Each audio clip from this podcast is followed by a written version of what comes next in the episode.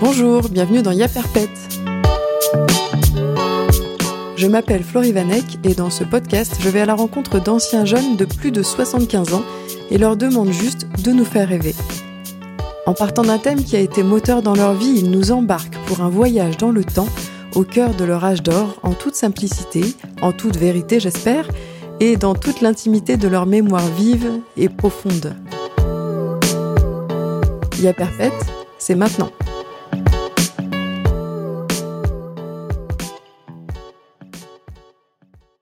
Aujourd'hui, je vous emmène rencontrer Francine. À la sortie de la gare TER, je l'attends à un carrefour. Je l'ai prévenue que je portais un jean gris et un blouson rose. Elle m'a prévenu qu'elle avait une très vieille voiture plus très blanche. Elle s'arrête devant moi. Je monte. Je croise son regard bleu. Et c'est parti pour une rencontre incroyable. Si je suis arrivée jusqu'à Francine, c'est grâce à son parcours de vie lié à un thème qui nous touche tous et toutes, qui est à la fois universel et profondément personnel pour chacun de nous, c'est le thème de la naissance. Francine a exercé le métier de sage-femme pendant plus de 50 ans. Elle s'est engagée dans cette voie en étant encore presque une enfant à 17 ans, en 1960. En exerçant durant la deuxième moitié du XXe siècle, elle a connu toutes les inventions technologiques et les bouleversements sociétaux qui ont révolutionné l'obstétrique, comme par exemple l'échographie, le monitoring pour écouter le cœur du bébé in utero, le droit à l'avortement, la fécondation in vitro, la place des hommes en salle de naissance et le retour en force de l'accouchement à domicile. Je tenais absolument à interviewer une sage-femme pour y. C'est un métier qui nécessite des prises de position fortes et une philosophie de vie bien ancrée dans l'humain, un métier qui me touche profondément par le rôle sans égal qu'il tient auprès des femmes et des nourrissons. Et puis, j'étais aussi curieuse. Je me demandais si le hasard avait encore sa place dans la grande histoire de la création de l'humanité. C'est vrai, entre la technologie asservissante, la pression du monde du travail, L'individualisme, l'accélération de nos vies, les emplois précaires, le diktat du corps parfait et j'en passe, tout un cercle vicieux qui va à l'encontre du bon sens et de la nature. Pour en revenir à Francine, je crois qu'il faudrait inventer un mot pour décrire son intelligence tout à fait à part et indéfinissable, un mot qui évoquerait à la fois le bon sens, l'indépendance, la philanthropie, la bienveillance, l'écoute, l'instinct, le respect et le courage car toutes ces qualités ont joué un rôle important dans les décisions qu'elle a pu prendre et ont façonné sa vision du monde et de la vie. Et je dirais que ce qui la caractérise le plus, c'est cet esprit libre et combatif, toujours prêt à défendre ses convictions et ses valeurs. Pour tout vous dire, mon entrevue avec Francine a duré trois heures. J'ai eu énormément de mal à monter l'épisode d'une heure seulement, car tout me semblait intéressant et tout me semblait important pour le récit, mais aussi pour la transmission qu'il porte. J'espère que vous apprécierez autant que moi son histoire.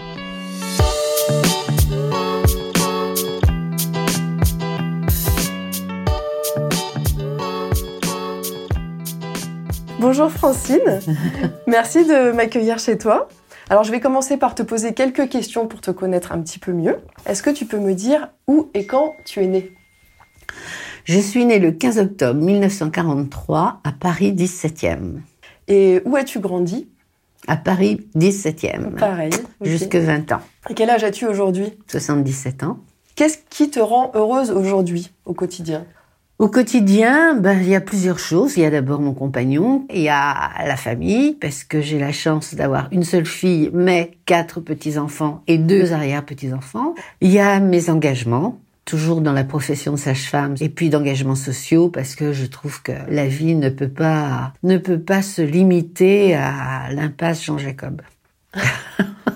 Est-ce que tu pourrais me dire quel est ton plus ancien souvenir? Est-ce qu'il y a quelque chose qui te revient? Alors j'ai plusieurs souvenirs, mais il y en a un auquel je pense souvent. J'ai été très malade euh, quand j'étais petite, mais je me souviens plus exactement à quel âge. J'ai fait la typhoïde et à l'époque il n'y avait pas de vaccin. Donc j'ai vraiment été très très très malade. Et ma mère m'a bien sûr euh, tout à fait soignée. Je me souviens d'un épisode où mon père est rentré dans la chambre et où j'ai hurlé en disant que c'était le diable. Pourquoi? J'en sais rien. Et le pauvre homme, euh, bon, ben voilà, il est sorti. Est-ce que tu as l'impression d'avoir connu euh, intimement tes parents? Non. Sûrement pas. Moi, je suis d'une génération et avec des parents. Mais bon, je pense que c'était inhérent à la génération où on parlait pas beaucoup. Mon père est mort, j'avais 16 ans. Donc j'ai pas eu le temps de parler vraiment avec lui. Ouais, c'est jeune, c'était très jeune. Ouais. Ben oui, c'était jeune. Et ma mère était une femme euh, de devoir. Il n'y a pas eu, enfin, ce que moi j'appelle une proximité euh, de confidence avec ma mère. euh, Pas du tout. Elle a été plus proche de ma fille que moi je n'ai été d'elle. Je pense que c'est logique d'ailleurs. euh, c'est c'est comme ça. Il y a moins de tabous quand on espace la génération, en fait. Absolument. Ouais. C'était une femme a posteriori que je considère comme étant extrêmement droite, très très rigide, un peu rigide, mais bon, c'était sans doute l'éducation qu'elle avait reçue puisqu'elle avait traversé. Mhm. Parce que ma mère est, est née en 1905, elle a traversé même étant petite la guerre de 14, puis la guerre de 40, euh, ça a été quand même euh, le gros traumatisme. Il y avait mon frère qui était là, mon père qui est revenu de prison, puis moi qui arrive en plus. Alors là, c'était la catastrophe, quoi. Ah oui, catastrophe. Et quel souvenir gardes-tu de ton père? De papa, euh, ben je trouve, euh, enfin, je l'ai pas beaucoup connu en définitive. C'était un homme traditionnel, quoi, de de de, de cette génération-là, c'est-à-dire le, le pater familias. Objectivement avec nous, où il tenait son rôle, mais je suis sûre qu'à l'extérieur, il devait être beaucoup plus fantasque. Ouais. Jusqu'ici, qu'est-ce qui t'a toujours poussé dans la vie? Ça, ça peut être La euh, passion, l'engagement. Ah, voilà, directement. Ben oui, euh, je, je sais pas bien faire les choses à moitié. Et tout m'intéresse. C'est vrai que euh, l'engagement, je l'ai eu même étant toute petite. Alors, euh, bon, je suis d'une famille traditionnelle, hein, catho, machin, donc j'allais au patronage. Alors, excuse-moi, je t'arrête parce que alors moi, le patronage, je ne sais pas du tout ce que c'est. Le patronage, c'était euh, des séances où on accueillait les enfants, euh, tu vois, le jeudi, parce qu'à l'époque, euh, l'école ne, fon- ne fonctionnait pas le jeudi. C'était le jeudi, ouais. on se réunissait et puis il y avait plein d'activités, de jeux. On sortait, on allait au cinéma, on, faisait des excursions. Et il y avait, euh, dans ce cadre-là, d'autres activités euh, d'aller vers des personnes âgées. Les sœurs avaient des, des vieilles personnes esselées qu'elles connaissaient. Elles nous disaient, bon, bah tiens, il y a la grand-mère, machin, euh, est-ce que tu veux t'en occuper? Donc j'avais deux grand-mères comme ça que j'allais voir. Déjà à 16 ans, l'engagement, il était Ah oui, oui, j'ai toujours été bon, puis, puis je trouve ça passionnant de voir les gens. Et ils apprennent quand même beaucoup de choses. Donc, euh, pour revenir à mon cheminement, si j'ose dire, à 16 ans, je vois un film qui s'appelle Le cas du docteur Laurent, qui est le premier film au cours duquel on voit un accouchement et qui est en fin de compte l'histoire de Lamaze, qui est le docteur Lamaze, c'est lui qui a introduit l'accouchement sans douleur en France, hein, qui venait de Russie. Euh, je vois ce film. La sage-femme là-dedans n'a pas un rôle très très valorisant, mais enfin bon, je la trouve euh, je la trouve pas mal euh, dans la mesure où elle est pas tout à fait d'accord avec euh, la démarche, mais elle se dit que bon, elle est là pour aider les femmes, quoi. Je me dis tiens, ça, ça me plairait bien dans la mesure où tu t'occupes des autres. Infirmière, je voulais pas parce que je voulais pas d'ordre, c'était clair. Et puis médecine, ça m'intéressait pas parce que c'était trop long. Donc euh, à 18 ans, je suis rentrée à l'école de sage-femme. J'ai du mal à concevoir qu'à à 17 ans, quand on est encore presque une enfant, encore soi-même, on arrive à se dire je vais être sage-femme et euh, aider les femmes à accoucher. Alors, je ne savais pas exactement dans quoi je m'engageais. Ma motivation, c'était je veux euh, un métier dans lequel je peux m'occuper des gens. Je ne veux pas d'autorité au-dessus de moi, ou très peu. Donc, sage-femme, pourquoi pas? Pourquoi pas? D'accord. Tu vois? Je rentre à l'école de sage-femme à presque 18 ans, puisque je suis née le 15 octobre, et je rentre en septembre. À cette époque, euh, 18 ans, c'était pas les 18 ans de maintenant, hein, on n'était pas aussi déluré. Première année de sage-femme, c'est une première année, j'allais dire, de soins généraux. Et on est dans les services de médecine. Et il y a une tendance de la part des infirmières à donner à ces espèces de oies blanches là qui sont là et qui en plus vont être des sages-femmes des trucs euh, dont on n'a pas l'habitude, en particulier de faire les toilettes et en particulier des hommes. Alors c'est sûr que la première fois où on voit ça comme ça à 18 ans, c'était un peu drôle quoi. Donc il y a des tas de petites anecdotes comme ça qui sont drôles. Oui, la première approche, euh, oui. Ben oui, oui, on sait pas tout par quel on peut prendre tout ça. si on peut dire. Et on connaît pas bien les effets que ça peut faire. Oui, ouais, ouais, c'est vrai. Enfin voilà, donc il y a trois années d'études. Et au bout de trois ans, je suis sage-femme. J'ai commencé à, par un remplacement dans un hôpital intercommunal de Créteil, où j'ai fait deux mois. Et après, je suis rentrée tout de suite à l'assistance publique de Paris, et où j'étais à Port-Royal, et où je suis restée pendant dix ans. Et après, j'ai eu la chance d'ouvrir la maternité Antoine Béclair à Clamart. Donc l'ouverture d'un service, c'est un truc fabuleux. Et c'est ce moment-là où toute la technologie qu'on connaît maintenant est arrivée. Ce qui fait que pendant dix ans, j'ai travaillé uniquement avec mes mains et le stéthoscope de Pinard, qui est la petite trompette. Si tu connais pas ça. Non. Je te montrerai. tu verras, c'est une petite trompette que tu posais sur le ventre des femmes pour écouter les bruits du cœur du bébé. On avait que ça à Port-Royal. C'est fou. Mais oui. Donc comment ça se passait en fait une fois qu'elles arrivaient ces femmes à l'époque? J'imagine que ça ne devait pas du tout se passer comme ça se passe aujourd'hui, où les femmes sont plutôt seules avec leurs conjoints dans une salle d'accouchement. Ah bah, à l'époque, d'abord, les hommes ne rentraient pas. Il n'était pas question qu'ils rentrent là-dedans, quand même. C'est venu plus tard. C'était assez venu. On a été les premiers, le premier hôpital de la paix à laisser entrer les hommes en salle et encore les pauvres malheureux, ils devaient être euh, masqués, euh, coiffés, gantés. Ça a été la révolution des grenouilles, hein. Vraiment, vraiment. Avec le personnel, euh, ouais, c'est de la pornographie, ils ont pas à voir ça. ah oui, carrément. oui, oui, oui, oui, non, c'était.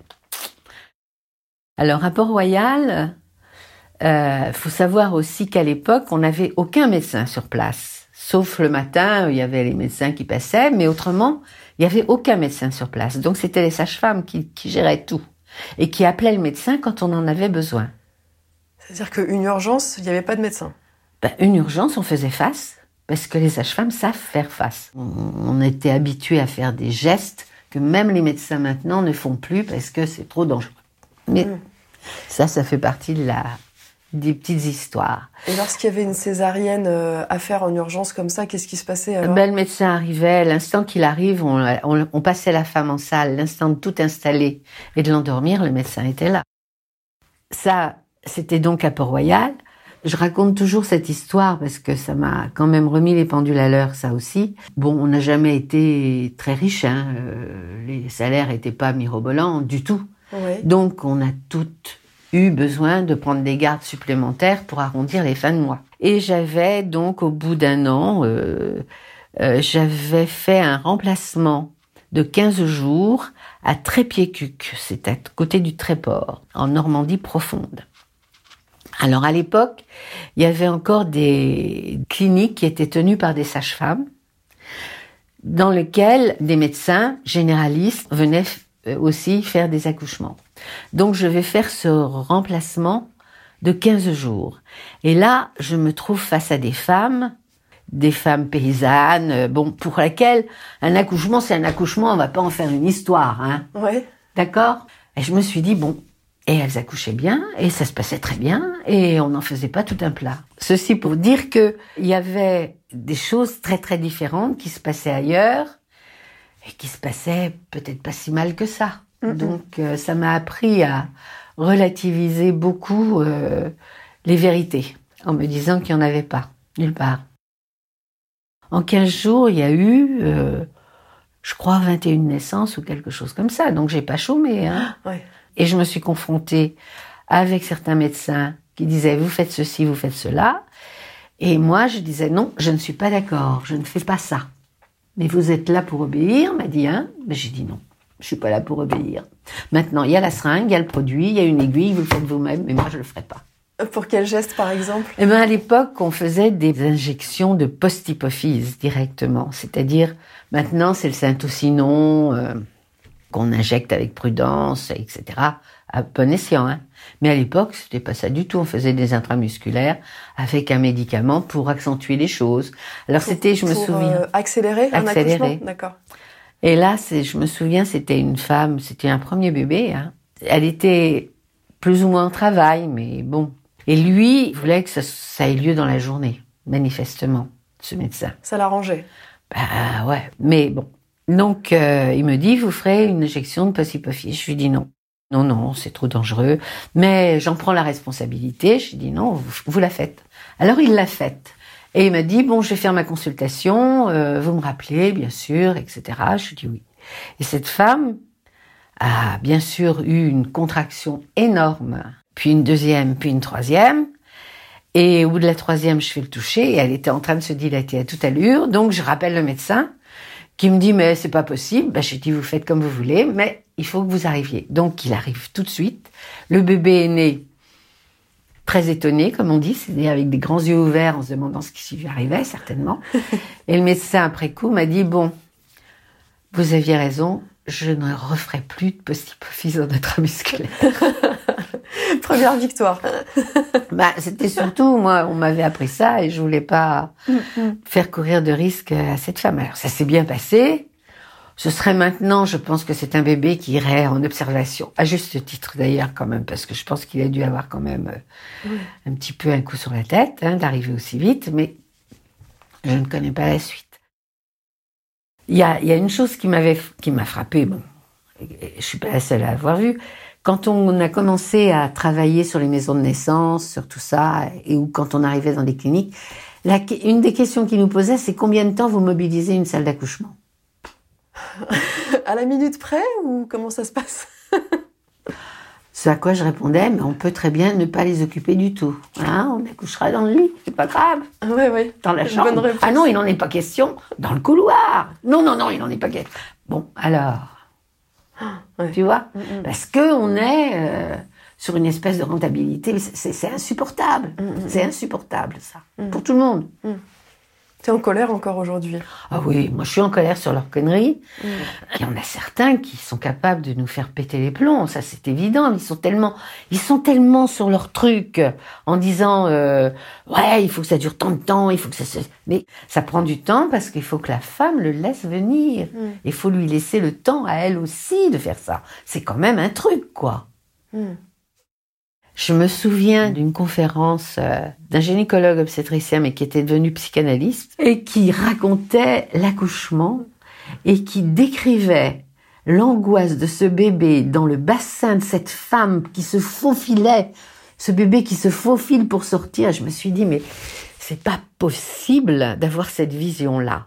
Il projetait totalement ses propres. Euh, mais oui, mais chacun d'entre nous projette mm, mm. ça. L'essentiel, c'est d'en avoir conscience. Mais et, la manière dont il, dont il racontait ça, je me suis dit, mais je comprends qu'ils ne peuvent pas supporter que cet enfant-là puisse prendre le temps ou que la femme puisse avoir le droit de prendre le temps de faire sortir ce bébé-là. Donc, il faut intervenir. Hein. Et alors là, vous avez tous les déferlements de, de paroles difficiles sur la femme. Vous avez dans, dans comment dirais-je, dans les récits d'accouchement, de temps en temps, euh, l'intervention des forceps pour insuffisance des efforts expulsifs. Ça veut dire quoi? Ça veut dire que cette femme n'a pas bien poussé. Elle n'a pas bien poussé. Oui, elle veut pas faire ceci, elle veut pas faire cela. Il y a tout un discours euh, autour de la femme porteuse de l'enfant qui est un discours. Elles ont le droit de rien faire. Elles ont juste le droit d'être des couveuses de bonne qualité. Hein, pour faire un bon produit, de manière que ce produit-là on puisse lui mettre dans les bras en lui disant soyez une bonne mère. Bon, alors bien sûr, c'est pas dit comme ça, mais ça transparaît. Ça transparaît. Le nombre de femmes qui sont déclenchées parce que ce bébé-là va être beaucoup trop gros. Hein, il va faire au moins 4,5 kg si c'est pas 5 kg à la naissance. Et où elles accouchent d'un beau bébé de 3,5 kg, mais on l'a déclenché. Ouais. Alors, t'es contre le déclenchement, Francine? Moi, je suis contre le déclenchement. Oui, pour ces raisons-là. Je suis pas du tout contre le déclenchement quand c'est nécessaire. On peut en discuter. Je vais pas dire oui. Mais bon, il faut écouter tout le monde. Oui. Hein? Oui, alors, mais pour le bébé, qu'est-ce que ça lui fait? Écoute, tu t'imagines d'être dans un fauteuil en train de regarder la télévision, et puis on te botte le cul parce qu'on a besoin de la place. Ouais, ouais. Donc il va peut-être pas être content. Mm, mm. Alors il va nous le dire. Soit il va nous le dire en cours de travail en disant je supporte pas les contractions, mm. soit il va nous le dire à la naissance. Parce qu'à la naissance, ils s'expriment quand même, les enfants. Ils causent, si on les écoute. Et il y en a qui râlent, qui crient beaucoup. Et quand ils crient comme ça, moi je sais que j'amusais toujours la galerie un peu parce que je crois que c'est important. Mais quand j'en avais qui criaient, je leur disais, mais qu'est-ce que tu es en train de nous dire? Qu'est-ce qu'on a fait qui ne va pas? Alors il y avait la mère et le père. Ben oui, pourquoi tu pleures comme ça? Et systématiquement, le bébé, il se calmait un petit peu. Puis on cherchait pourquoi. Les bébés nous écoutent, ils ont besoin de quelque chose, faut leur dire. Est-ce que tu te souviens de ton premier accouchement ou alors de celui qui t'a le plus marqué Non, non, euh, ça, mon premier accouchement, je m'en rappelle très bien. Oui. La première naissance que j'ai accueillie, c'était pendant les études de sage-femme. Et je me rappelle très très bien de cette femme qui avait donc euh, déjà un petit garçon. À l'époque, il n'y avait pas les enregistrements, il n'y avait pas tout ça. Hein. Donc, on était assis à côté de la femme, la main sur le ventre, et on notait chaque contraction avec le temps que ça durait. Donc, ça t'apprenait aussi à sentir quand l'utérus commençait à se tendre et à se détendre et on respire avec les femmes et enfin bon c'était c'était c'était bien. Donc euh, je discute avec cette enfin je, suis près de près de cette femme elle sait que je suis une étudiante hein. il y a la sage-femme de garde qui est là qui supervise tout ça. Et bon elle me dit oh j'espère que ce sera une fille parce que j'ai déjà un petit garçon. Et moi dans ma tête je me disais moi j'aimerais bien que ce soit un petit garçon. J'aimerais bien que le premier bébé que je mets au monde soit un petit garçon. Ah bon? T'avais une préférence? rien, mais c'était comme ça. Et ça a été un petit garçon. Ah. François, qui est né d'ailleurs un 1er avril. Ah, ah. c'est son anniversaire. Ah, c'est que j'avais pas du tout réalisé. Donc voilà, oui, oui, je me rappelle très bien de ce premier accouchement. Vraiment, c'était, chouette. Après, je ne sais plus. J'ai, jamais compté combien. Oui, bah justement. j'avais accueilli d'enfants. J'ai fait un rapide calcul complètement grossier, voire grotesque, mais quand même assez parlant. J'ai calculé sur 50 ans. Je, me suis dit, allez, une seule par jour pendant 50 ans. Et eh ben, ça fait 18 250 bébés. Quand même. Oh là là J'en ai pas fait autant, je crois pas. Mais enfin, bon, c'est pas grave. Mais même la moitié, même si c'était une fois tous les deux jours, ça fait 9000 bébés. Tu te rends compte? 9000 bébés. Et tu comptes pas les jumeaux, parce que quand même, il y en a ah bah oui. Allez, 9200. non, mais c'est incroyable. Moi, quand j'ai vu le chiffre, j'ai fait Oh là là, c'est incroyable. À l'hôpital, j'ai pendant les dix premières années de ma carrière à Port-Royal, euh, j'ai appris énormément de choses. J'ai fait tous les services de la maternité, donc j'avais plein de choses que je découvrais. Euh, je me suis mariée, j'ai eu aussi une fille, donc euh, j'étais très occupée. En 72, il y a donc la maternité Antoine Béclair à Clamart qui se construit.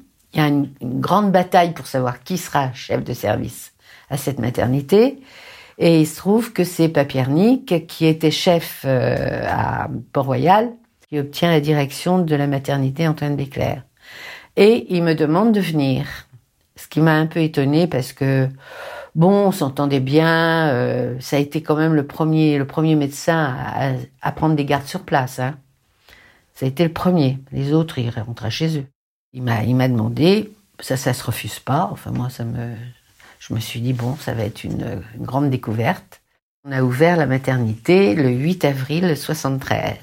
Et là, ça a été vraiment une, chance fantastique, enfin, je veux dire passionnante, passionnante. L'un et l'autre, on savait pas ce qu'on allait en faire, mais on savait ce qu'on ne voulait pas voir. Et vous étiez d'accord là-dessus Et on était complètement d'accord là-dessus, et c'était fondé sur le respect précisément. Donc c'est toi qui organisais avec le docteur Papiernik tout le service. Absolument. vraiment. Euh, Absolument. Quelque part inventé euh, cet hôpital Antoine Béclair. Oui, oui, oui, oui, oui, on a vraiment fait ça. Puis à l'époque, c'était pas la mode d'avoir une sage-femme qui manage tout. Hein. Mais bon, avec un personnel qui était très motivé, et puis on était très dynamique. Je veux dire, c'était, c'était tellement. Alors c'était l'apport en plus de toutes les techniques qui maintenant sont devenues tout à fait routinières. Mais donc on, a, on avait le rythme cardiaque fœtal, hein, l'enregistrement. Après est arrivée la péridurale. Après donc l'échographie, diagnostic anténatal. C'est-à-dire euh, à l'échographie on découvre quelque chose. Et qu'est-ce qu'on fait? La fécondation in vitro. C'est vraiment l'explosion de toutes ces techniques-là. Les IVG, on a institué les IVG aussi. Donc pendant, on peut dire pendant 15 ans, euh, il y a eu un, enthousiasme de la part de tout le monde, aussi bien du personnel paramédical que du personnel médical que sont les sages-femmes. Alors les IVG, ça c'était un petit peu à part, c'était quelque chose d'autre, mais diagnostic anténatal, on, on découvre une malformation. Qu'est-ce que c'est que cette malformation? Qu'est-ce qu'elle va donner? Quel impact elle a sur l'enfant? Quel va être son devenir? Et que désirent les parents? Compte tenu de tout ça. Euh, donc on s'est retrouvé avec euh, des, comment dirais-je, des interruptions dites médicales de grossesse à des termes très avancés, puisqu'en France, on, peut interrompre une grossesse jusqu'au bout.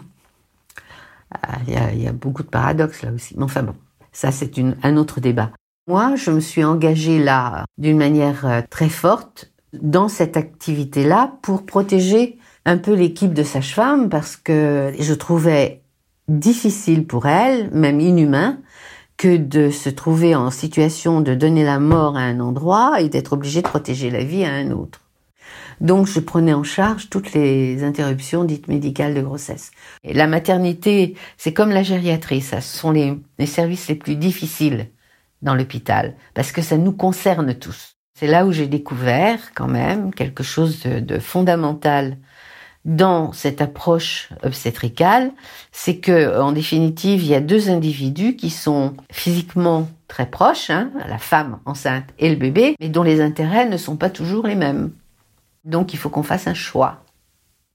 Moi, c'est vrai que j'ai compris ça avec mon militantisme pour la défense de l'interruption volontaire de grossesse, que de toute manière, quoi qu'il arrive, j'étais du côté de la femme. Si ça passe par l'IVG, bon, ben, l'expérience m'a montré qu'il y a des femmes qui ont besoin d'avoir plusieurs essais avant de pouvoir faire. Donc moi, je suis là pour euh, chercher avec elle et puis la soutenir mmh. dans son chemin. La comprendre. Euh... La comprendre, je ne sais pas. Non, non. je j'ai pas j'ai pas à la comprendre. Je prends un parti pris que je suis à côté d'elle. Ça, c'est vrai, c'est mon parti pris. Et là, je vais m'employer à, à essayer qu'elle voit clair dans son propre désir et dans ce qu'elle a envie de faire. Ça ne veut pas dire que je suis d'accord sur tout, hein. C'est pas du tout ça. Quand on a mis, quand les IVG sont arrivés, c'est-à-dire que le lendemain de la loi, où la loi a été votée, on a une femme qui est arrivée avec sa valise en demandant une IVG. Bon. Alors je vais voir le patron et je lui dis, monsieur, on fait quoi? Alors il me dit, dauphin, la loi est votée, on, on applique la loi. C'était pas un militant non plus, lui, mais bon, on l'a fait rentrer. Le surlendemain, le personnel organise une réunion et il nous convoque. Et la porte-parole du personnel de la maternité me dit euh, on ne nous a pas demandé notre avis. Mais je dis pourquoi on devait vous demander votre avis? La clause de conscience. J'ai dit non, la clause de conscience, elle s'applique à l'acte elle s'applique pas à l'accueil des femmes. Elle s'applique au fait que vous êtes éventuellement en salle d'accouchement, en salle d'opération, et c'est vous qui faites l'acte. Bon, à la limite, vous voulez pas tenir le bocal, mais ça s'applique là. Ça s'applique pas au fait de dire bonjour madame, votre hospitalisation est là, est-ce que votre sonnette marche bien, et voilà votre repas. Et puis la question vient, mais comment vous, Madame Dauphin, vous pouvez être pour les IVG Je dis, je suis pas pour les IVG. Je suis pas pour les IVG, mais je dis, alors je dis à l'infirmière qui me parlait, comment toi, qui as vu ce que j'ai vu moi, c'est-à-dire des femmes qui, quoi qu'elles arrivent, quand elles ne veulent pas d'un enfant, feront n'importe quoi, qui arrivent avec des queues de persil pourries dans leur vagin, qui arrivent avec des perforations parce qu'elles ont fait ça avec des aiguilles à tricoter, ah, qui arrivent avec tout ça. Comment tu peux, toi, pouvoir cautionner ça? Mm, mm, mm, Ben moi, je ne veux plus. Donc pour ça, oui, je suis à côté des femmes. Donc ce jour-là, j'ai très bien compris le point de vue que je prenais. C'était clair. Partant du principe que l'enfant ne pouvait être bien qu'avec une mère qui était bien. Donc ça, c'est ma philosophie qui a trouvé complètement son illustration dans la dernière partie de mon cursus, c'est-à-dire dans l'accompagnement global. Quand je me suis installée en libéral, après avoir fait tout le 40 ans d'hôpital quand même, hein, je voulais vérifier justement si ce que j'avais dans la tête était vrai. Eh ben, je dis oui. Aujourd'hui, tu peux dire oui. Aujourd'hui, je peux dire oui.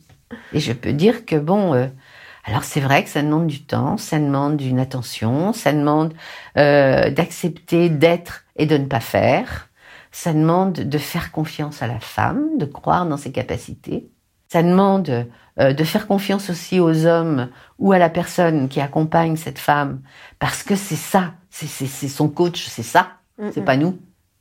Hein? Et voilà. C'est simple, en définitive. C'est vachement plus confortable que d'essayer de faire des choses et de maîtriser tout. Et en plus de faire des conneries et de pas vouloir les reconnaître. On a été aussi la première, première maternité de Paris à employer un homme. Pierre Nick me disant Mais Dauphin, pourquoi vous m'avez fait ça? Je dis Qu'est-ce que je vous ai fait à vous? Il me dit Mais les femmes n'en voudront pas. Je dis Pourquoi vous parlez au nom des femmes, vous, maintenant? On va voir. Après, j'ai dit à Willy Tu te démerdes, il hein, faut que tu prennes ta place. Ah à toi de le faire. Ce qu'il a fait très bien. Donc, euh, tout ce cheminement-là, je l'ai acquis en faisant tout le boulot euh, de mise en place de toute cette technologie. Le fait d'accompagner des femmes où on savait que c'était la mort du bébé qui était au bout, euh, ça m'a permis de comprendre aussi que l'accouchement n'est pas la même chose que la naissance mhm. d'un bébé. Pendant un moment, euh, on avait beaucoup de difficultés à césariser des femmes africaines, etc. Parce qu'on disait ouais, euh, les africaines veulent pas être césarisées. c'était les africaines, c'était les autres jusqu'au jour où on hospitalise une euh, femme africaine, troisième grossesse. Les deux premiers, elle avait été césarisée parce qu'elle faisait de l'hypertension, que les bébés grossissaient plus, donc il fallait interrompre les grossesses. Mais les enfants allaient bien. Elle est hospitalisée pour un troisième, un peu plus tôt que pour les autres. Et euh, bon, elle fait aussi de l'hypertension. Elle risque l'accident gravissime qui est la, la comment dirais-je? De mémoire, l'éclampsie, non? L'éclampsie, voilà, c'est ça. Merci. Et donc, euh, bon, ça met en danger sa propre vie. Pas seulement celle du bébé, mais la sienne. C'est quoi alors comme accident? Ben, C'est des convulsions avec tout ce que ça comporte de destruction éventuelle du cerveau, qui peut aboutir à la mort d'ailleurs. Hein, euh, morte d'une éclampsie, ça existait. Heureusement maintenant. Non. Et son bébé était condamné à ce moment-là, à cette femme Non, il n'était pas condamné, il était très petit, enfin, très tôt dans la grossesse. On était à, à 20, 25 semaines, tu vois, limite 6 mois. Ouais. Donc, la grande discussion au niveau du staff, c'était est-ce que si on le sort, ça fait quand même un prématuré, très prématurissime. Et les pédiatres étaient un peu frileux. Euh, mais, mais bon, euh, plutôt qu'il meure euh, avec un peu de chance. En plus, c'est un, un, bébé africain. On sait qu'ils sont un peu plus résistants que les bébés européens. Donc, on décide de lui proposer une césarienne. Et là, cette femme, elle dit non. Elle dit non. Comment c'est possible? Elle a déjà eu deux césariennes, et là, elle dit non. Et elle dit non. Et puis brusquement, elle comprend plus le français. Ah. Bon. Donc je monte. Et alors le mari était africain aussi, bien sûr, et avocat, plaidant en France. Donc ça veut dire quand même qu'il manipule bien la, langue française. Hein. Oui. Et elle aussi d'ailleurs. Donc je recommence à expliquer euh, au mari en lui disant voilà euh, notre crainte c'est que de toute façon elle risque de faire cet accident. Le seul remède qui est c'est d'interrompre la grossesse. Et alors moi quand je parle aux femmes je, suis toujours très proche. Et, et comme j'avais pas toujours les instruments, donc je touche. Et là, en ayant ma main sur son ventre, je sens en pleine petite bosse. Et je lui dis, et il y a le marabout. Vous avez vu le marabout? Les petites bosses que je sentais, c'était des herbes, c'était, tu vois. Ah, à travers son, son vêtement, en fait, tu sentais les bosses. Ah oui, d'accord. Donc je lui dis, vous avez vu le marabout? Et elle me dit oui. Et je dis, le marabout, il a dit que tout irait bien. Elle me dit oui. J'ai dit voilà, alors ça c'est la confrontation entre deux médecines. Je dis pour nous, on n'est pas sûr du tout. Et j'explique ça au mari en lui disant bon, euh, si le bébé meurt, ce qu'on craint, elle sera pas malade, ça va s'arrêter, la grossesse va s'arrêter. Mais s'il meurt pas, on risque de. Il me dit non non, mais je veux pas qu'elle meure. Enfin bon, il était très. Mais tu sais, me dit-il, elle veut pas être césarisée parce que quand elle retourne au pays, elle ne fait pas partie des femmes. Ça veut donc dire que dans sa, dans sa tribu, le fait de ne pas avoir accouché normalement faisait qu'elle n'était pas femme, même si elle avait des enfants. C'est dur. C'est dur, mais c'est pas propre aux africaines. Mhm. Parce que vous entendez ça aussi, pas dit de cette manière, mais parmi toutes, il y a beaucoup de femmes pour lesquelles l'accomplissement passe par l'accouchement. Alors pour euh, finir cette histoire, il s'est trouvé que tous les matins je montais, je la voyais, la tension était stable, le marabout avait bien travaillé, hein. le bébé euh, n'était pas mort. Donc tous les matins, je redescendais au staff en disant tout va bien, tout va bien. Parce qu'il y a eu quand même des discours du style, pas de la part du patron, hein, mais de certains médecins. Ouais, puisqu'elle veut pas, on n'a qu'à la mettre dehors. J'ai dit, si jamais tu signes cette pancarte, je t'attaque pour non, non assistance à personne en danger. Un matin, plus de bruit du cœur. Le bébé était mort. Je lui dis à cette femme, je lui dis, bon, le bébé est mort, donc tu risques plus rien. Alors, ou tu peux sortir, ou tu peux rester là. Mais ce que je te demande, c'est que dès que tu auras des contractions, tu me préviennes. Parce que je me suis dit, cette femme, elle risque d'accoucher toute seule parce qu'elle veut absolument accoucher. Et je lui dis, je te promets que tu accoucheras normalement. Alors elle est restée avec nous, et puis elle a fini par appeler l'infirmière plusieurs jours après. L'infirmière m'a appelé en urgence, elle était à 9 cm de dilatation, puis elle a accouché très bien. Puis après, elle a eu un autre bébé qu'on a de nouveau césarisé, mais ça faisait plus d'importance. Donc ça m'a fait comprendre que pour certaines femmes, le fait de mettre au monde le bébé était quelque chose de très important. Et ça peut être constitutif de son identité de femme, quoi. Vraiment. Voilà. Hmm. Et puis c'est pas un jugement de valeur. Hein. Moi, je vais pas dire qu'il faut accoucher normalement pour être femme. Euh, mm, mm. Ça ne me sûrement pas. Bon, ça, ça a été une étape. L'accompagnement de femmes dont on savait que le bébé allait mourir, j'ai très très bien senti ça. Et ça m'a permis de pouvoir non pas dire c'est un échec, mais de lui dire c'est une, c'est une pierre qui est différente de celle que tu espérais dans la construction de ta vie, mais c'est une pierre aussi. Et tu ne seras pas la même. Vraiment, pour moi, un bébé qui meurt, ça n'est pas un échec. C'est un drame, quel qu'il soit, même quand on le fait volontairement. Mais c'est une pierre différente, mais qui constitue la, la construction de la famille. Donc, il faut positiver cette chose-là. Et le positiver, ça veut dire les reconnaître comme mères, même s'il n'y a pas de bébé vivant, mmh. mais elles sont mères. Les déclarations de bébés, on, on les a fait de plus en plus tôt sur le livret de famille. C'est-à-dire que pendant longtemps, à partir de six mois seulement, on considérait que c'était un bébé quand il naissait, même quand il mourait. Alors il n'est pas question de d'imposer ça, mais au moins de savoir que ça existe. Donc on a fait quand même tout un travail pour faire reconnaître que quand une femme avait été enceinte et qu'elle perdait son bébé, c'était quand même une mère. Je crois que ça a été un de tes grands, grands combats, ça, de, de faire reconnaître les bébés morts et, et le deuil des femmes euh, à ce moment-là. De tout le monde, mm. de tout le monde, mais de parler de ça comme un bébé. Euh, oui, oui, ça a été un de mes combats. Alors, c'est pareil, enfin, un de mes combats. Euh, je veux dire, c'est des trucs que j'ai découverts euh, au fur et à mesure de ma pratique en ayant la possibilité d'écouter. Les femmes qui perdaient un bébé, elles entendaient les bébés crier. Donc tout le monde disait ah là là, faut les faire sortir vite parce que c'est inhumain. Et moi j'étais pas d'accord. J'étais pas d'accord parce que les faire sortir vite, ça voulait dire qu'elles se retrouvaient dans une solitude absolue, avec rien quoi. Donc je me suis battue dans un premier temps pour expliquer au personnel que non, non, non, elles avaient besoin d'être coucounées et que c'était nous qui pouvions les mieux coucouner en attendant que la famille puisse se retrouver pour pouvoir les coucouner à leur tour. Donc ça, elles ont bien compris enfin. Parce qu'en définitive, ce que j'ai découvert aussi, c'est que quand on ouvre cette porte-là, de simplement humaine au personnel, quel qu'il soit, y compris la technicienne de surface, tout le monde est capable d'apporter cette humanité-là. Et c'est de ça dont les femmes ont besoin. Elles n'ont pas besoin forcément de fleurs euh, et de papier de couleur. Hein. Et puis, l'autre étape, ça a été de montrer l'enfant. il y avait cette proposition de dire, est-ce que vous voulez le voir ou pas? Souvent, c'était le mari qui disait, non, non, non, non, non, c'est pas la peine. C'est pas la peine qu'il ait des images en plus, euh, etc. De même de connaître le sexe, euh, c'est pas la peine, euh, et tout, et tout. Or, moi, mon argument, c'était de dire, ben, vaut mieux quand même savoir si c'est un garçon ou une fille, parce que de toute manière, quand vous allez croiser les enfants dans la rue, ce sera un garçon ou une fille et vous ne saurez pas si ça pouvait être le vôtre ou pas. Donc c'est mieux de d'avoir la matérialisation. C'est mieux éventuellement de lui donner un prénom parce que ce bébé-là, il fait partie de votre famille. Alors comment vous allez l'appeler?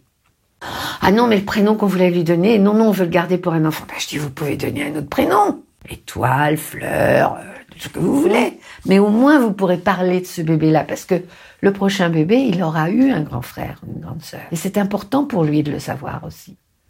Alors bon, ça c'est tout le travail qui a été fait au niveau justement de cette matérialisation, euh, mais qui n'est pas à imposer, c'est pour ça que je suis contre les protocoles, mais qui est à ouvrir, là encore, on ouvre les fenêtres. L'expérience m'a montré que sur le coup, il y a une telle sidération, il y a une telle révolte, il y a une telle colère, c'est toutes les étapes du deuil.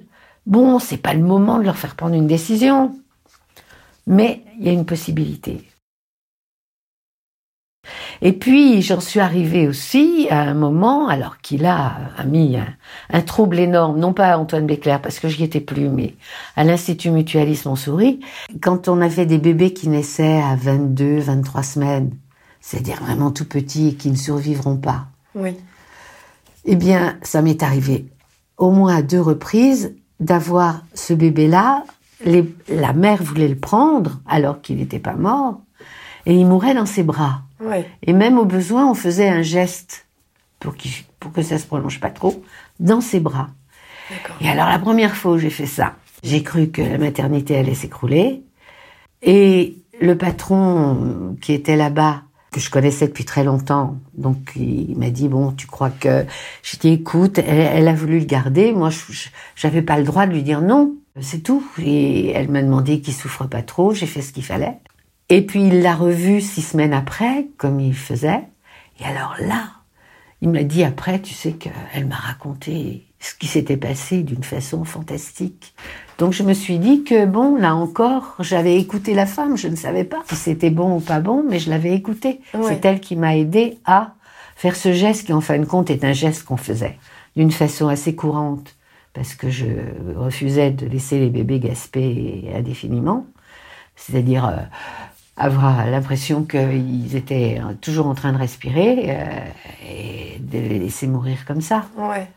On laisse pas mourir les gens tout seuls. Et à, l'époque, enfin, je sais pas du tout. Euh, ces questions de d'aide médicale euh, à la mort. C'est vrai qu'on en parle beaucoup pour ce qui est des personnes qui sont adultes, malades, condamnées, souffrantes.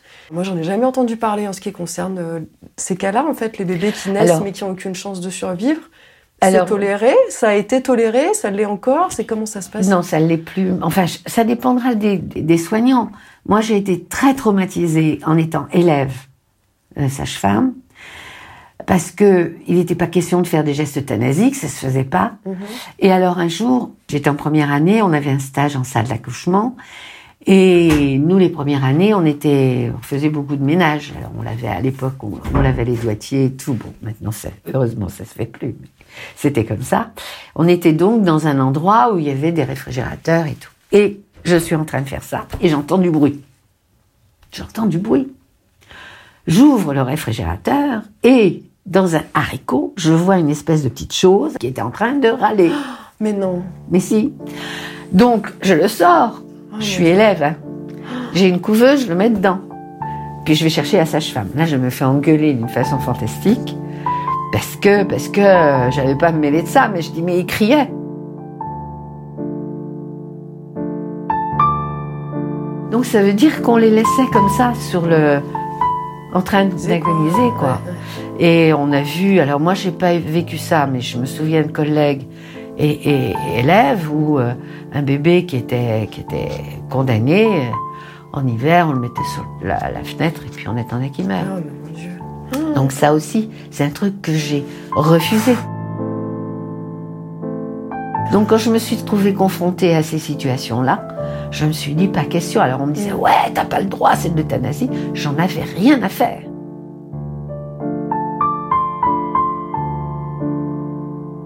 J'en avais rien à faire. C'est des, des, bébés, euh, c'est un individu à part entière. Ce qui me choque dans les, dans les euthanasies dans le ventre de la mère, parce que je me dis, mon, ce bébé-là, il est tout seul. Il meurt tout seul, alors qu'on se bat justement en soins palliatifs. C'est-à-dire qu'ils naissent vivants, on les met en bonne condition, puis après, on va les aider à s'en aller en les calmant pour qu'ils souffrent pas. C'est humain, ça. Et si les parents sont là, les soutenir pour qu'au moins ils se disent qu'ils l'ont accompagné jusqu'au bout. Parce que c'est ça qui est terrible.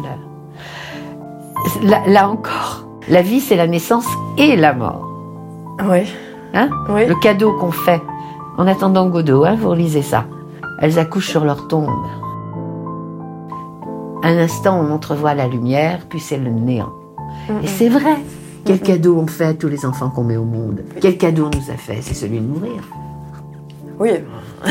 Eh ben oui, mais il n'empêche Entre temps, il y a que... quand même des deux, trois trucs voilà. qui sont sympas. Voilà, donc il faut tout faire pour que l'entretemps se passe bien. On est d'accord. On est d'accord. Mais il n'empêche que la mort fait partie de la vie. Qu'est-ce qu'on dit quand euh, vous êtes sage-femme? Oh, quel beau pays, quel beau pays, quel beau, quel beau métier. Vous donnez la vie. D'abord, on donne rien. Ouais. C'est la femme qui la donne. Nous, on ne fait qu'accueillir et faire en sorte que cette vie ne soit pas entachée de quelque chose. Mais, mais c'est tout ce qu'on fait. On ne donne pas la vie.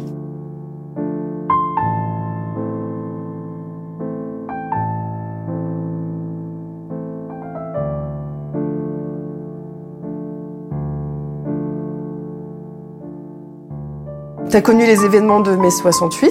Mhm. Donc les femmes à cette époque-là, elles brandissaient des, des pancartes pour le droit à l'avortement. Mais la loi euh, Simone Veil, elle a légalisé l'IVG en 1975. Oui, Toi, si je me trompe pas, tu as Non, commencé en 1965. oui, Voilà. Donc t'as- pendant dix ans, tu as exercé un métier au service des femmes, alors qu'en même temps, mettre fin à une grossesse non désirée, c'était un crime pour les femmes. absolument. Pour les femmes et pour les sages-femmes. hein. Je te signale que la Ouais. dernière qui a été guillotinée, c'est une sage-femme pour avortement. La dernière personne qui a été guillotinée, c'est une sage-femme pour avortement. Ah oui. Est-ce que vous en parliez, vous, euh, entre sages-femmes, euh, pendant ces dix années où c'était Euh, illégal Non, pas- avec les militantes, avec le MLAC, on en a parlé. Moi, j'ai jamais fait partie du MLAC. C'est-à-dire que j'ai pas fait de, d'IVG euh, clandestine. De- On te l'a demandé Bien ou pas sûr, on l'a Ouais. demandé. Et puis, on savait qu'il y avait des, des faiseuses d'anges, comme on disait. Voilà. Et c'était des sages-femmes, ces faiseuses d'anges? Non, non, c'était n'importe qui. Des médecins, moyennant finance, mais c'était tout. T'en as rencontré, toi, des faiseuses d'anges? Mais oui, parce qu'il y avait, il y avait des cas où on se disait, bah oui, il faut, faut pas que cette grossesse arrive, quoi. Mm, mm. La contraception n'était pas autorisée non Pas plus. encore non plus. Mm. Et je voulais te demander, t'as eu une fille, c'est ça? Tu me disais tout à l'heure. Comment t'as vécu, toi, ta maternité? C'était à quel âge? Et comment, toi, tu l'as vécu? T'étais dans quelles conditions euh, Ah, mais je, moi, j'étais- ravie, heureuse, j'étais bien enceinte. Je trouvais que c'était, je trouve que c'était un, truc extraordinaire. Non, non, j'étais, j'étais heureuse d'être enceinte. T'avais quel âge à l'époque? Ben écoute, euh, 69, hein, alors euh, euh, j'avais quel âge? 69, euh, 26 ans. D'après toi, qu'est-ce que ça peut être la maternité pour un nourrisson? Comment il la vit? La, gestation, écoute, moi je pense qu'il doit être très bien dans le ventre de sa mère, Mhm. à condition que, euh, enfin, il, il a besoin, il a besoin aussi d'être entouré. Donc euh, que la maman soit contente de l'avoir, euh, ou râle pas trop, ou râle gentiment, ou qu'il y ait le contact, qu'il y ait le contact de l'autre aussi. Alors bon, ça c'est euh, traditionnellement pour le moment c'est encore des hommes, mais il peut y avoir des tas de choses. C'est en ça que cette société est absolument passionnante parce que tout, tout change. Mais bon, le contact de l'autre, du tiers, euh, qui est importante aussi. Qui est, on sent bien que les bébés sont très très très sensibles à tout ça. On le sent, on le voit. Toi, tu es partisane du fait de parler aux bébés, même quand ils sont. euh, Ah ben oui, oui, ça, et, euh, oui, oui, oui, il faut parler au bébé, il faut. Je les seules fois où je m'adresse directement au bébé, c'est quand je posais les mains sur le ventre. Ouais. Et ça, c'était quelque chose, je bon, que j'avais remarqué. Quand euh, j'étais fatiguée, pas réceptive, les bébés ils bougeaient pas. Hein. Je les palpais, bon d'accord, ok, je repérais le machin, etc. Ouais. Quand j'étais en forme et détendue, Ils venaient. ils arrivaient. Donc c'était c'était amusant quoi. Ah ouais. Non, c'est quand même une question d'énergie qui passe. euh, que tu mets le nom que tu veux dessus, Mm, mm, mm, mm. mais c'est tout à fait possible. Tu les sens les bébés, tu les sens. C'est indiscutable. Enfin, toi, tu les sens, mais c'est pas donné à tout le monde. Ben, ceux qui ne les sentent pas, c'est qu'ils passent à côté d'un truc. Est-ce que tu crois que c'est justement c'était bah je vais pas dire que c'est un don mais c'en est peut-être un non. mais en tout cas cette capacité à hum, cette espèce de, je sais pas, de, clairvoyance euh, vraiment ou de sensation euh, exacerbée Est-ce que tu crois que c'est inné ou est-ce que tu crois que ça s'apprend si ça, ça se sensibilise si tu t'ouvres à ça, si tu prends le temps, si tu acceptes l'autre. Qu'est-ce que c'est pour toi la maternité? Mais moi, je peux pas décrire ça. C'est une affaire tout à fait personnelle pour chacune. Je pense qu'il y a autant de maternité que de femmes. Ben, ben, bien sûr, c'est ça qui est passionnant dans ce métier. c'est que c'est jamais la même chose. C'est jamais pareil, tu comprends. Et alors, euh, en plus, c'est vraiment laisser la possibilité à la femme en particulier, bien sûr, mais elle le fait pas toute seule, d'exprimer quelque chose qu'elle ne soupçonnait même pas elle. Oui. Tu vois? Cette possibilité de création, de mettre au monde son bébé, surtout qu'elle prenne confiance en elle, enfin parce qu'elle est capable. Et elle ne sait pas qu'elle est capable. Et on ne lui dit pas, hein, parce que sinon elle va dépasser tout le monde, tu vois. T'as un accouchement qui t'a apporté beaucoup de joie en particulier? Oh Non, il y en a beaucoup aussi. Moi, ce qui m'émeut énormément, c'est l'émotion des parents quand je vois les parents, quand je vois le père sauter parce que c'est un garçon, il a un fils et tout, ça, ça, ça m'émeut bien sûr. quand, Je vois, quand je vois une, euh, une femme prendre son bébé comme ça en disant oh ça y est, c'est mon bébé, c'est mon bébé, je trouve ça merveilleux. Et plus je vieillis, plus c'était aussi l'émotion des hommes. Quand on arrive à les faire s'exprimer, à ce qu'ils expriment, c'est extraordinaire. Enfin, ça me touche beaucoup, beaucoup, beaucoup.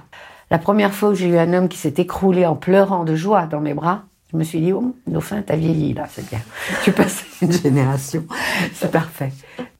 Je me souviens de deux naissances comme ça, où euh, je n'ai rien dit. C'était lui. Mais c'était pas en termes de domination, hein. c'était vraiment en termes d'accompagnement. Ils n'avaient pas besoin de moi. Sauf, de temps en temps, avec un regard pour lui dire, c'est vachement bien ce que tu fais. Et ça, c'est, c'est quelque chose que j'ai découvert quand même avec l'accompagnement global la place qu'ils pouvaient prendre et la place qu'on devait leur laisser. Est-ce que tu te souviens du premier accouchement que tu as fait à domicile? Oui, oui, oui, tout à fait, tout à fait. C'était des amis, c'était un quatrième enfant, et les trois autres s'étaient merveilleusement passés. Et donc pour celui-là, euh, c'était l'accouchement à domicile. C'était une femme qui savait quand elle était enceinte dès la première minute, quasiment, et qui savait quand est-ce qu'elle allait accoucher. Pour tous ces accouchements, elle avait donné la date. Et donc là, elle me donne la date. Je lui dis non, t'accouches pas ce jour-là, parce que ce jour-là, c'est l'assemblée générale du syndicat, et je serai pas à Paris, je serai à Dijon. Elle m'a dit, écoute, je suis désolée, mais ce sera ce jour-là. Ben, je dit, écoute, tu t'arranges, mais non. Donc je pars à l'assemblée générale du syndicat, et bien sûr, elle m'appelle dans la journée. C'est pas Je suis à Dijon. Donc je lui dis, écoute, je peux pas venir. Je peux pas venir maintenant. Tu as des contractions tous les combien, etc. Bon, et je lui dis, je, prendrai le TGV à telle heure, donc je serai à Paris à telle heure. Mais je peux pas y être avant. Mais préviens-moi quand même s'il se passe quelque chose. Je n'ai aucun coup de fil, donc je prends mon TGV et j'arrive. Entre-temps, je téléphone à ma fille, parce que comme c'était des amis, je dis à ma fille, écoute, faut que tu ailles voir et tout. Elle me dit, j'ai pas attendu que tu me le dises, j'y suis déjà. Bon, d'accord. Donc j'arrive à 20h et quelques. Je sonne, ma fille m'ouvre, elle me dit, ah, quand même. Et bon, alors cette femme, comme beaucoup, avait ralenti ses contractions, mais avait recommencé à avoir des contractions au moment où j'ai pris le TGV. Et je lui dis, écoute, voilà, je suis à ta disposition jusque demain matin 6 heures, parce que je reprends le train. Donc elle a accouché à 2h20 ou 3h du matin. D'accord. Et ça, c'était, bon, c'était mon premier apprentissage où je me suis dit quand même, elles sont fortes. Elles sont très fortes. Mais bon, c'était pas volontaire vraiment, mm. mais c'est un phénomène euh, que, que j'ai observé plusieurs fois.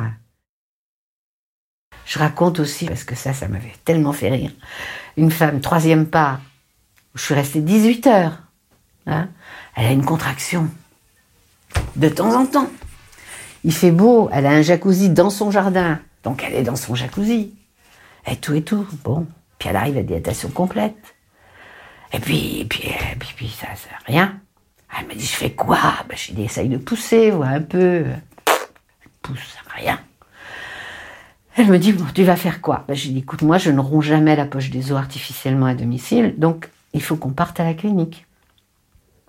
Oh, elle me dit, j'ai le temps. Bah, je dis, oui, t'as le temps, tout le monde va bien. T'as le temps. Puis quand même, au bout d'un moment, elle en a marre. Moi, je suis dans mon coin, je tricote, je brode pour passer le bon temps parce que je dis, bon, faut attendre. Le mari, zen, tout le monde bien, parfait. Et au bout d'un moment, il me dit, tu sais, Francine, je crois qu'elle va aller à la clinique. Bah, je dis, écoute, d'accord, pas de problème. Mais il me dit, tu sais, elle voudrait avant, est-ce que tu permets qu'elle boive un peu de bière à la cerise? Elle adore ça. Oh, je lui dis, pas de problème. Donne-lui la bière à la cerise. Alors, il débouche la bouteille, elle prend sa bouteille, elle boit deux gorgées, elle bondit de son jacuzzi et paf, elle fait le petit. Mais non. Donc je lui dis, écoute, la prochaine fois, tu commences par la... tu aurais pu la dégoupiller plutôt ta bière à la cerise. C'est extraordinaire, ça. C'est dingue, oui. Tu vois Non, mais on a des, on a des anecdotes comme Ouais, ça. ouais. Une autre fois, c'était aussi une multipart, mais une musulmane, tu vois, Mhm. complètement voilée et tout. Mais bon, on est à domicile et c'est pareil, elle arrive à complète. Et puis, elle a beau sur les toilettes, elle a beau pousser, tout, rien ne va. Le mari me dit, il faut qu'on parte. hein. Bah, je lui dis, oui, on va partir. Il me dit, oui, mais moi, je suis jamais allée à la clinique. Bah, je dis, ça fait rien, je vais te conduire en voiture. Je mets la voiture devant et puis tu me, tu me suis. Donc, euh, on, était, on était vers Villeneuve-Saint-Georges ou quelque chose comme ça. Bon, ouais, c'est tout. Hein. Et au bout d'un moment, mon téléphone sonne, un numéro que je ne connais pas. Je réponds pas et ça ressonne. Je me dis, merde, c'est le mari. Donc, ils sont derrière, hein, derrière moi. On arrive boulevard Voltaire. Je décroche et il me dit, elle a rompu les os et ça pousse. Je dis, bon, garde-toi. Garde-toi tout de suite et je, je viens. Alors, je garde ma voiture, je passe derrière et effectivement, euh, bon, je sens le bébé qui est là. Je lui dis, bon, écoute, tu reprends la voiture et puis tu vas à la clinique. Il me dit, je vais griller tous les feux. J'ai dit non, parce qu'il faut qu'on arrive vivant. T'inquiète pas. Et elle qui me disait, Francine, ça pousse. Je lui dis, oui, je sais ça pousse. Mais souffle, souffle. Et je téléphone à la clinique en disant, il me faut tout de suite un brancard en bas. Immédiatement. Parce que j'ai une femme qui va accoucher sur le brancard. Et là, c'est un infirmier qui me répond. Et il me dit, bon, bah, j'arrive. Ah, j'ai dit oui. Oui, oui, d'accord. Euh, T'arrives. Surtout, tu es là. Et puis, je préviens le mari. Je lui dis, tu sais, je suis désolée, mais ça va être un homme qui va, qui va accompagner. Il me dit, je m'en fous. ah, je dis, bon, d'accord. Donc, il est arrivé, il y avait l'infirmier qui était là, la femme, on le demandait, elle a quand même accouché en salle, bien. Mais c'était drôle, ça aussi, tu vois. Ouais, je me disais, alors là, faire un accouchement dans une voiture avec une musulmane complètement voilée, il faut quand même le faire. Mais c'était drôle, quoi. Ouais, tu ouais, vois. ouais. Enfin, surtout le mari qui me dit, je m'en fous que ce soit. Je m'en fous. Ah, C'était plus le moment de, de penser à tout ça. mais- Ah ouais, très sympa, vraiment, ils étaient très gentils. Aux personnes qui se demandent si c'est risqué d'accoucher à domicile, t'as envie de leur répondre quoi? J'ai envie de leur répondre que ce n'est pas le, bon questionnement. Quel risque? Alors, ils vont tous te dire l'hémorragie de la délivrance, la procédance du cordon. Bon, les pathologies n'arrivent pas tout à fait, tout à fait par hasard. Hein L'avantage euh, de l'accompagnement global et d'être là, c'est qu'on les voit venir. Tu vois Donc, il y a certaines précautions qu'il faut prendre pour décider un accouchement à domicile. La plus mauvaise raison qu'on puisse avoir, c'est je veux pas aller à l'hôpital. Ça, c'est pas la bonne raison. Alors, c'est pas plus risqué. Si la grossesse s'est passée normalement, c'est un phénomène quand même biologique, naturel, physiologique, qui arrive chez des femmes qui vont bien. Pourquoi est-ce que ça se passerait pas bien? Et puis, le grand progrès qu'il y a eu, et qui fait que l'accouchement à domicile maintenant n'a rien à voir avec l'accouchement à domicile d'il y a 60 ans, c'est la surveillance de la grossesse. Quand on fait de l'accompagnement global, on n'a pas des bougies partout avec les yeux dans les étoiles. Hein. On fait notre job, on surveille, mais il n'y a pas plus de risque. Là, Il y a toute une littérature étrangère qui démontre que justement, pour un premier bébé, il y a autant de risques à l'hôpital qu'à domicile. Et pour les autres, il y a moins de risques à domicile qu'à l'hôpital. Est-ce que tu dirais qu'il y a une rencontre qui a particulièrement marqué ta carrière? Il y a plusieurs rencontres. Ouais, il n'y en a pas Plusieurs une qui a vraiment été. il y en a plein. Si tu me poses la question en disant quelle est la femme qui t'a le plus impressionné, bon, il y en a une, euh, mais qui était au niveau d'un enfant mort, mais parce que ça m'a tellement bousculé pour plein de choses Ouais. que c'est sûr que bon, euh, cette histoire-là, euh, pour moi, a été déterminante par rapport à mon attitude après. C'était quelle histoire? C'était une, une femme qui nous est arrivée d'Algérie, qui était une Européenne. et qui euh, avait un bébé mort. Donc elle, elle nous est arrivée pour que, que l'accouchement puisse se passer chez nous. Et c'était une femme qui était rousse avec une chevelure absolument extraordinaire. Donc nous l'endormons bien sûr et à la couche, etc. Et je vais la voir le lendemain. Je passe en lui disant bon, euh, vous n'avez pas dû bien dormir. euh, Qu'est-ce qu'on peut faire pour vous aider? Et cette femme, elle est assise sur son lit, assez rigide comme ça, et elle me dit euh, est-ce que je pourrais le voir? Alors c'était un bébé qui était mort depuis 15 jours dans son ventre. Bon, un corps qui est, qui est, difficile. Alors, je ne lui dis pas non. Je lui dis, bah, écoutez, je vais me renseigner. Donc je vais voir ma pédiatre. Je lui dis, il faudrait que tu ailles la voir. Parce qu'elle veut voir son bébé. Elle me dit, c'est pas possible, Francine, t'as vu l'état dans lequel il est. Je lui dis, bah, je suis d'accord avec toi. Mais puisque tu l'as examiné, il faut que tu lui décrives.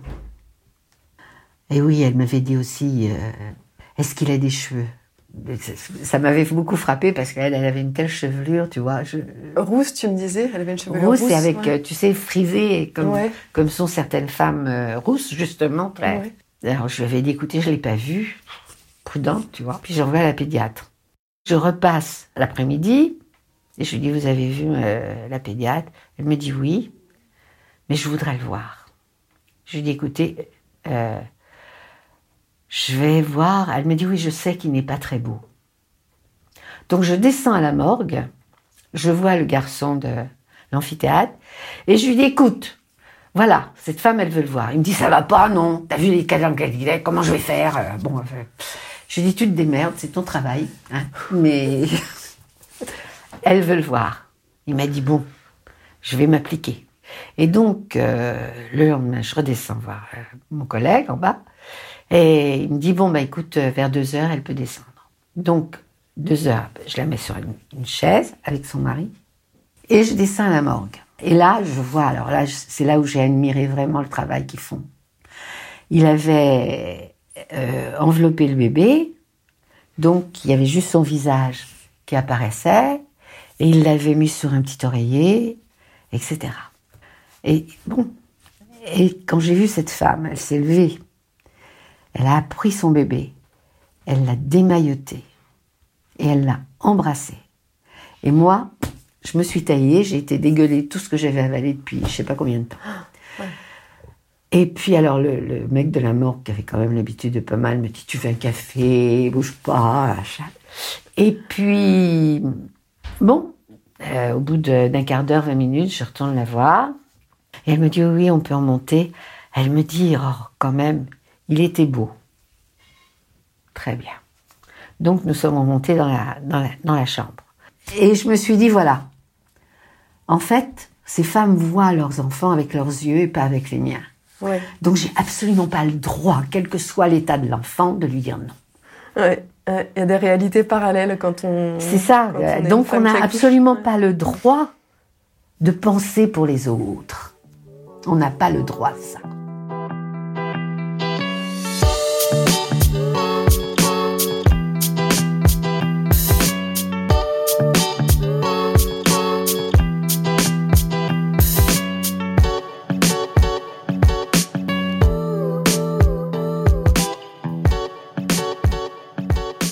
Alors, euh, bah, pour conclure notre euh, entrevue, je vais te poser quelques questions plus générales. Quel est ton conseil pour les futures mamans qui nous écoutent? D'avoir confiance en elles, de savoir que sans elles, ce bébé-là ne peut pas bien se développer. Donc elles sont, elles ont tout pouvoir et elles ont le. Il faut qu'elles aient conscience de ça et qu'elles sont capables d'aller bien au-delà de ce qu'elles pensent pouvoir faire. Quel est ton meilleur conseil pour les jeunes sages-femmes qui nous écoutent? Ben d'abord, c'est de, c'est de s'écouter elles, c'est-à-dire euh, si elles sont pas bien quelque part, surtout qu'elles s'obstinent pas, hein, qu'elles partent. Si elles veulent s'engager dans cette pratique d'accompagnement global, il faut qu'elles le fassent au sein d'une équipe, qui ait un, qui ait un, un compagnonnage qui puisse se faire. hein.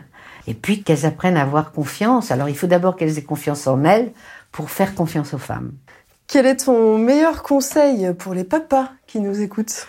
Eh ben, pour les papas qui nous écoutent, euh, il faut qu'ils sachent que leur, leur manière d'être pour soutenir leur femme sera déterminante.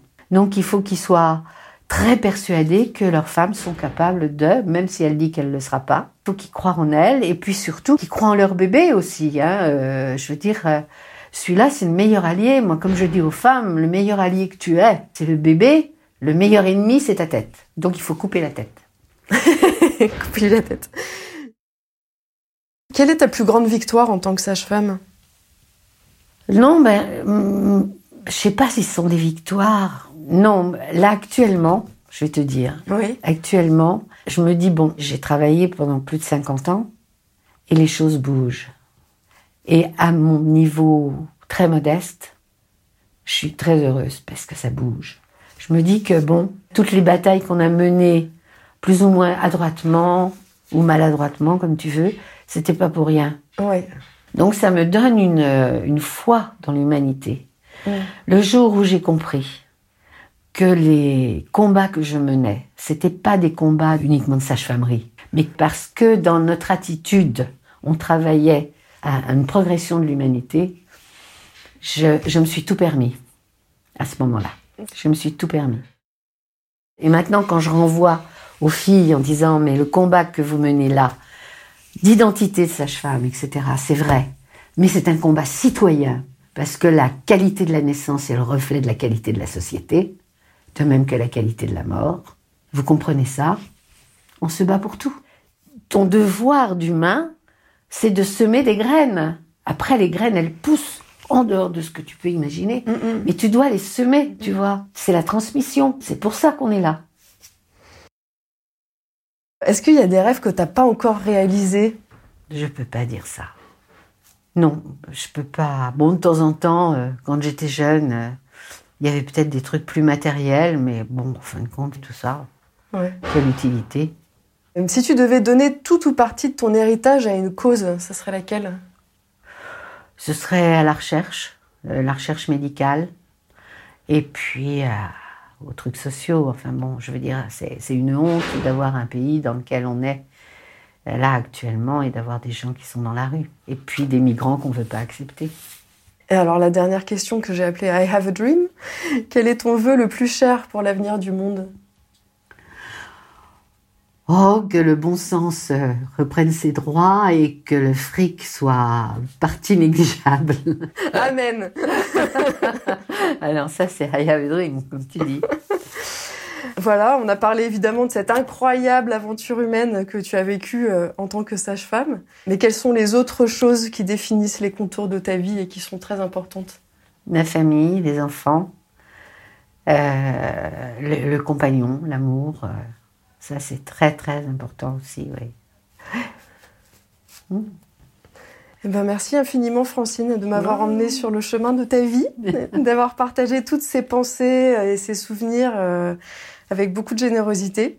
Euh, Je crois que ton métier est celui qui me touche le plus parce qu'il est merveilleux, il est dur, il est profond et il est changeant. Et il parle tellement de notre capacité à être et à vivre, ça me tenait particulièrement à cœur de pouvoir rencontrer une personne comme toi. Alors merci pour ce cadeau. Ben écoute, de rien.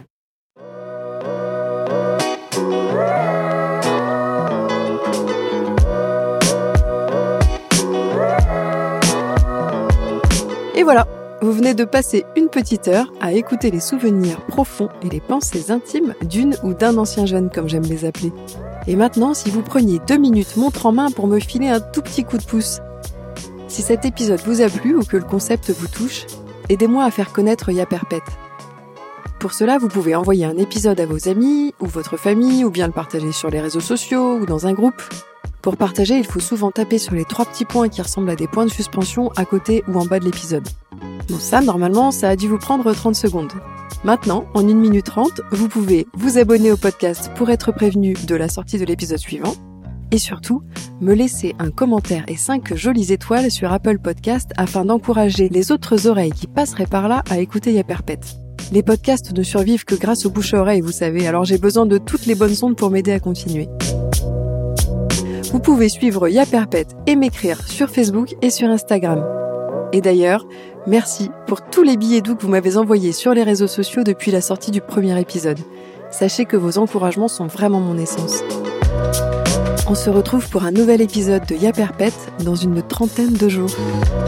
Vous serez déjà plus vieux qu'aujourd'hui, alors d'ici là, vivez